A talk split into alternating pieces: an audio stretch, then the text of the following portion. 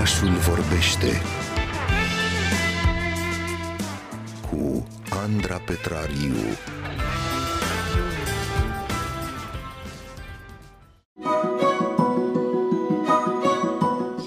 Știm uh, cu toții imaginea aceea a adolescenților care văd pur și simplu viața și prezentul întotdeauna prin uh, prisma unui uh, ecran. Între noi și ei există mereu acest intermediar. Lucrul acesta se întâmplă și în cazul adulților, desigur, pentru că este foarte, foarte greu să trăim fără ecrane și mai ales fără rețelele de socializare.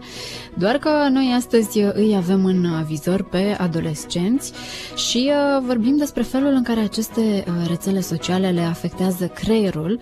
Un studiu foarte recent uh, ne-a arătat că aceștia, petrecând foarte multe ore acolo pe social media, devin uh, garantat dependenți de feedback-ul colegilor.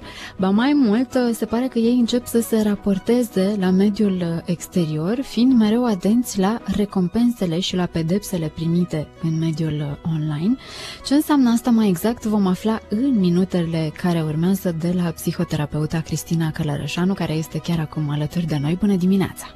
Mă gândeam acum că despre ecrane și social media se pare că putem uh, vorbi uh, la nesfârșit, dar uh, este foarte interesant acest studiu de care spuneam și aș vrea să ne oprim mai întâi la ideea aceasta că adolescenții devin dependenți de, de feedback-ul celor din jur. Cred că oricum erau dependenți, nu? De ceea ce spuneau cei din, din jurul lor în realitate, dar acum în online totul parcă se, se intensifică, mai ales că, din ce am văzut eu, verifică din secundă în secundă reacțiile pe care le, le primesc la postările lor.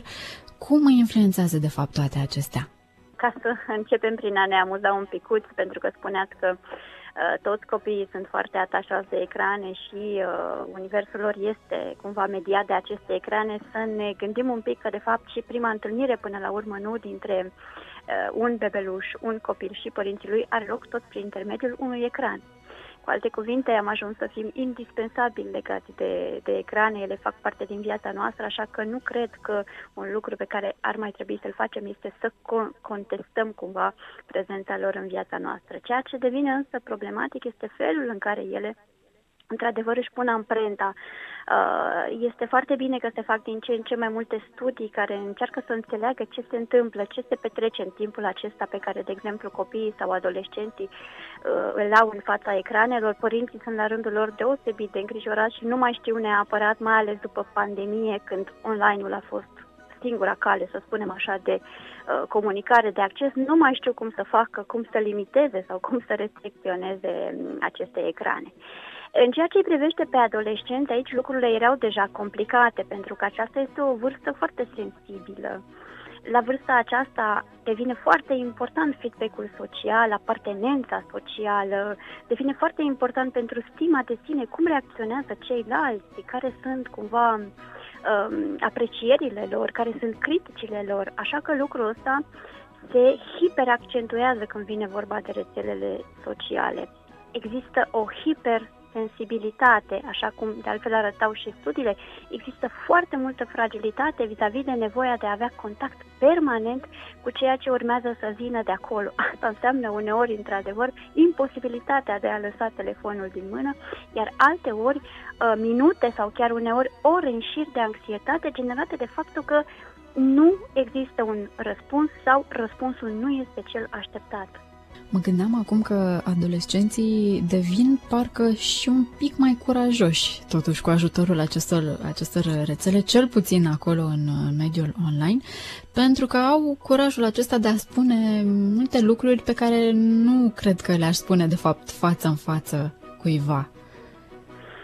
Să știți că lucrul ăsta este găduș și întors. Sigur că am putea spune că poate în spatele unui ecran este puțin mai ușor să te exprimi sau poți avea spațiu necesar, să spunem, uh, să-ți găsești acele cuvinte pentru a spune ceea ce dorești, pentru a exprima mai onest, mai clar lucrurile care te-au deranjat, te-au supărat sau care sunt importante pentru tine. Însă, în ceea ce privește această comunicare, care nu este o comunicare în timp real, cumva este o comunicare secvențială, uneori lucrurile iau forma unei avalanșe. Uh, se inițiază un așa zis dialog, dar foarte rapid acest dialog se transformă într-o avalanșă în care de multe ori adolescentul poate pierde controlul și se poate simți realmente copleșit, strivit de ceea ce urmează să se întâmple acolo ca să nu mai spunem că uneori lucrurile astea scapă de sub control și să spunem bucăți de conversație care aparțin da, uh, unei discuții private sau unui grup privat ajung la rândul lor să fie făcute publice sau să fie uh, împărtășite și în alte locuri și în alte grupuri, creând astfel un efect de efracție și punând persoana care este, să spunem, în cauză, într-o situație foarte complicată, foarte umilitoare. Postatul acesta pe uh, rețelele de, de socializare mie mi se pare că este un, uh, un adevărat uh, job, să spunem, pentru că ocupă foarte mult timp din, din viața noastră și mai ales din viața unui, unui adolescent. Întotdeauna cred că se gândesc ce să mai posteze, cum să mai iasă un pic în, în evidență și ajung să împărtășească foarte multă informație personală despre viața lor pe aceste rețele și mi-a plăcea să ne spuneți totuși de unde, de ce simt această uh, nevoie și mai ales uh, de unde vine lupta aceasta permanentă pentru like-uri și uh, share-uri, pentru că e, e o dependență, nu? Până la urmă, pentru că uh, nu te gândești vreau să împărtășesc neapărat o informație sau o imagine cu prietenii ca să se bucure și ei, ci vreau să culeg cât mai multe, cât mai multe reacții. Da, este foarte adevărat. E vorba și de presiunea pe care mediul social uh, o pune, nu doar în ultimii 2-3 ani, și deja de o bună bucată de vreme există o foarte mare presiune dinspre mediul social în care există niște așa zise modele, să spunem, sau idealuri care trebuie atinse. Cu alte cuvinte, aceste imagini perfecte pe care le caută adolescenții atunci când postează sau atunci când vor să obțină like-uri, ele pleacă dinspre aceste așa zise modele pe care ei doresc cu orice preț să le poată imita, să le poată copia. Uh, există această nevoie foarte intensă în ultima vreme de popularitate, popularitate care are însă la bază o rivalitate acerbă este foarte greu de construit în interiorul unui grup, să spunem, o relație de cooperare sau de colaborare. De obicei, grupurile se construiesc mai mult pe nevoia de a deține puterea. Iar cel care deține puterea este cel care este cel mai popular și care se apropie, să spunem, de perfecțiune din punct de vedere al imaginii, mai nou doar din punct de vedere al imaginii pe aceste rețele media. Uh, la un moment dat îmi povestea un adolescent că pentru el cel mai important lucru din viața lui este să aibă Instagramul perfect. Asta înseamnă că este dispus să petreacă chiar și o oră sau două pentru a face poza perfectă care să-i asigure succesul. Da? like-urile de care vorbeați și aprecierea, chiar dacă până la urmă nici el uh, nu reușește să se mai regăsească pe el însuși în acea fotografie. Mi se pare absolut înspăimântător ce, uh, ce ne spuneți uh, acum și cred că ar trebui să fim foarte atenți la toate lucrurile acestea, doar că așa cum spuneți uh, și părinții sunt cumva dați peste cap, pentru că nu mai știu cum, cum să reacționeze. Și atunci dați peste cap și îngrijorați și pentru că mă gândesc eu, în cele din urmă e foarte greu de controlat ceea ce se întâmplă acolo. Dacă să-i spunem înainte, părinții mai aveau cât de cât acces, mai puteau observa cum arată relațiile, cam care este natura intereselor, cam cum interacționează, să spunem, copilul cu alți copii.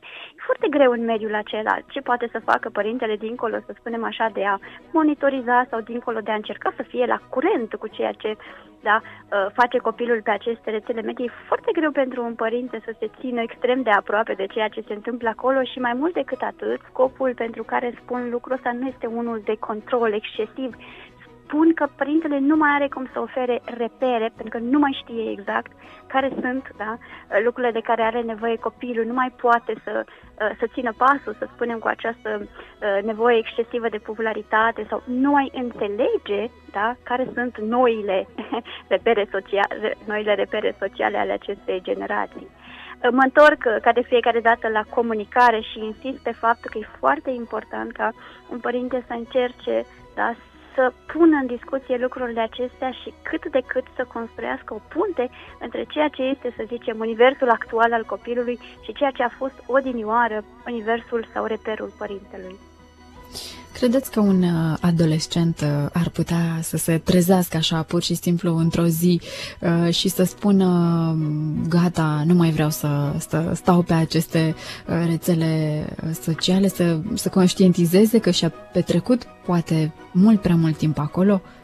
Din păcate, da, dar uh, aceste, aceste, să spunem, decizii sunt de obicei rezultatul um, unor situații foarte complicate care fie l-au rănit, fie l-au umilit, fie l-au adus în ipostaza de a, realmente de a nu mai putea să-și mențină uh, conturile respective. De obicei, acestea sunt niște rupturi care apar ca urmare a unei trăiri foarte dureroase, foarte violente și atunci, practic, nu putem spune că adolescentul dorește să se retragă sau să-și restragă această uh, investiție pe care el o are, ci dorește mai degrabă să dispară pentru a putea șterge efectele pe care le-a avut asupra lui și asupra vieții lui.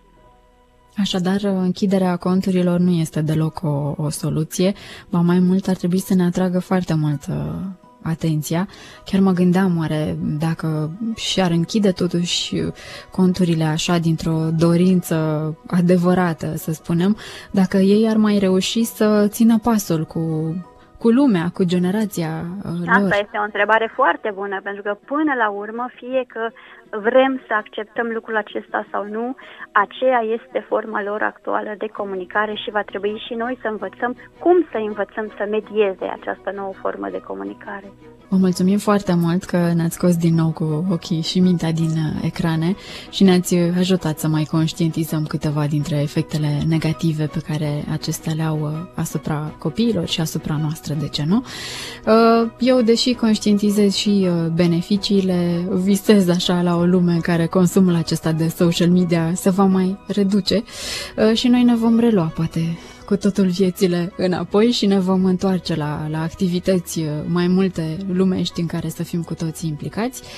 Adolescenții, din păcate, nu cred că știu cum, uh, cum este viața trăită fără aceste platforme, dar uh, poate că am putea să învățăm noi mai multe despre asta prin comunicare, așa cum, așa cum ne spuneți. Vă mulțumim foarte mult încă o dată. Psihoterapeuta Cristina Călărășan a fost noi aici la Radio România Cultural. Orașul vorbește cu Andra Petrariu.